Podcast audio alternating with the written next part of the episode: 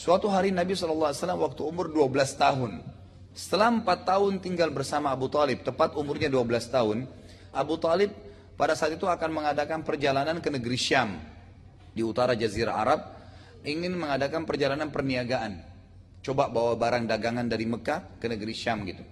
Lalu yang terjadi apa? Nabi SAW waktu umur 12 tahun tidak tahu apa sebabnya tiba-tiba bergantung pada baju Abu Talib dan maksa untuk ikut dan tidak mau melepaskan pegangan baju kepada pamannya Abu Talib sampai Abu Talib akhirnya membawa Nabi SAW keluar kota Mekah. Tapi ini ada hikmah ya.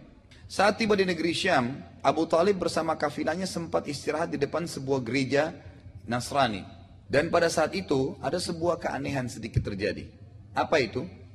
Waktu Abu Talib lagi jalan kafilahnya, ada satu pendeta yang kebetulan melihat dari jendela, dari dalam gereja, itu ternyata tiap kafilah lewat selalu diperhatikan. Dan memang ada maksudnya dia mencari tahu ini. Karena kafilah-kafilah semua dari jazirah Arab datang. Dan pendeta ini sangat tahu kalau zaman itu, zaman keluarnya Nabi. Jadi setiap kafilah dari jazirah Arab selalu diperhatikan sama dia dari jendela gereja. Biasa saja. Sampai datang kafilahnya Abu Talib ini. Dia dikagetkan ternyata kafilah itu dinaungi oleh awan. Jadi kafilah ini lewat, lagi panas di padang pasir, itu tertutup dengan awan. Maka dia penasaran, pasti ada apa-apa nih. Lalu dia utus pembantunya, gulamnya, kemudian suruh manggil kafilah itu. Suruh singgah, disuruh hidangkan makanan sebanyak mungkin agar mereka mampir di gereja. Maka dipanggillah. Mampirlah Abu Talib dengan teman-temannya semua. Lalu pada saat itu mereka menitipkan Nabi SAW untuk menjaga barang-barang mereka. Jadi Nabi SAW disuruh jaga barang, umurnya 12 tahun. Suruh duduk di situ. Waktu mereka sementara makan, pendeta ini terus perhatikan satu persatu wajahnya. Rupanya ada sesuatu yang dia ingin cari, tapi dia lihat tidak ada apa-apa. Biasa saja, orang-orang ini biasa gitu. Lalu pendeta ini bertanya, apakah masih ada orang yang tidak ikut dengan kalian? Maka Abu Talib bilang, ada. Ada satu anak kecil, itu anak saya. Maka pendeta itu bilang, di mana dia? Ada di barang-barang kami di luar. Pendetanya keluar. Dipanggillah Nabi SAW masuk ke dalam gereja. Nabi SAW pun masuk, begitu masuk, langsung pendeta ini duduk dan memperhatikan wajah Nabi SAW, lalu bertanya kepadanya. Dia bilang, saya tanya kepadamu atas nama Lat dan Uzza. Apa itu Lat dan Uzza? Nama dua patung yang disembah di Mekah. Jadi orang Quraisy ini kalau sumpah pakai nama itu. Kan tidak boleh sumpah atas nama patung gitu. Waktu itu pendeta ini ingin menguji Nabi SAW. Lalu Nabi SAW mengatakan apa? Jangan engkau sebutkan nama kedua benda tersebut karena itu sesuatu yang sangat saya benci. Nabi SAW memang ada kecil tidak pernah sembah berhala gitu. Lalu pendeta ini penasaran. Ditanya lagi, mana ayahmu?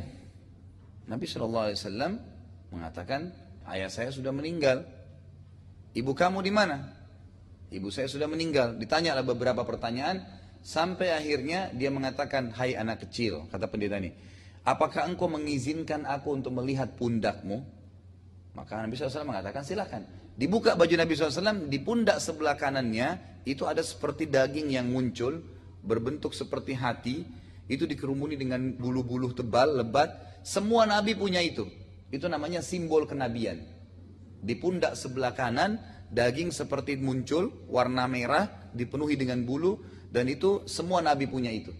Waktu pendeta ini lihat, langsung dia kaget dan mencium Nabi SAW. Memegang tangan Nabi SAW lalu dibawa ke tempat Abu Talib sama teman lagi makan. Ditanya, siapa anak ini? Dia ingin pancing gitu. Abu Talib bilang, ini anak saya. Kata pendeta itu, tidak mungkin anak ini punya ayah. Anak ini meninggal ayahnya waktu umurnya masih enam bulan di perut ibunya. Pendeta itu tahu rinciannya bukan dari Nabi SAW, dari kisah sebelumnya dia sudah tahu kisah Nabi akan keluar itu. Ayahnya meninggal waktu masih umur enam bulan di perut ibunya, ibunya meninggal pada saat dia umur enam tahun, disebutkan kisah Nabi SAW. Lalu Abu Talib heran, dari mana anda tahu? Langsung dia mengatakan, anakmu ini akan menjadi nabi nanti. Bawa pulanglah dia ke Jazirah Arab. Karena kalau orang Yahudi tahu dia keluar dari orang-orang Arab, maka pasti akan dibunuh. Karena orang Yahudi tidak mau Nabi terakhir dari turunan orang Arab, maunya dari Bani Israel. Dan sudah pernah saya sebutkan sebenarnya sumbernya satu, Nabi Ibrahim alaihissalam. Nabi Ibrahim punya dua orang istri, Sarah dan Hajar. Sarah punya Ishak dan Hajar punya Ismail. Nah, dari Ismail ini turun Nabi Muhammad SAW. Nah, dari Ishak ini ada Yakub. Yakub ini nama lainnya dia Israel. Jadi Israel itu namanya Nabi Yakub sebenarnya sekarang dipakai sama mereka. Kalau dikatakan Bani Israel berarti keturunannya Nabi Yakub. Nabi Yakub punya anak Yusuf, ada kemudian Musa, Daud, Sulaiman, Isa. Ini semua dikenal dengan nabi-nabi Bani Israel. Nah mereka berharap setelah Isa dan Musa itu keluar dari Bani Israel juga terakhir.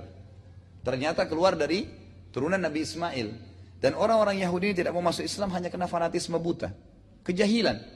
Kalau anda tanya orang Yahudi kenapa tidak beriman, mereka bukan mengatakan Islam tidak benar. Karena Muhammad itu keluar dari turunan Ismail. Ismail itu ibunya dulu Hajar. Hajar itu bekas budak. Fanatisme yang tidak perlu gitu. Baik, intinya adalah pada saat itu Abu Talib akhirnya membawa pulang Nabi Wasallam buru-buru ke Mekah karena percaya dengan apa yang disampaikan oleh pendeta tersebut. Termasuk juga sebelum fase kenabian, Nabi alaihi salatu pernah dibawa oleh Abu Talib begitu balik ke Mekah beberapa waktu kemudian ada banyak peramal-peramal yang datang.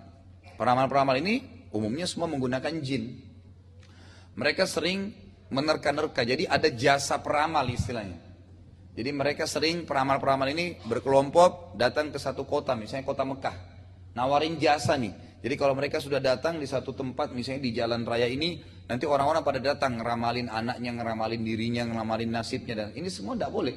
Nabi SAW larang dalam Islam, tidak boleh kita meramal nasib kita.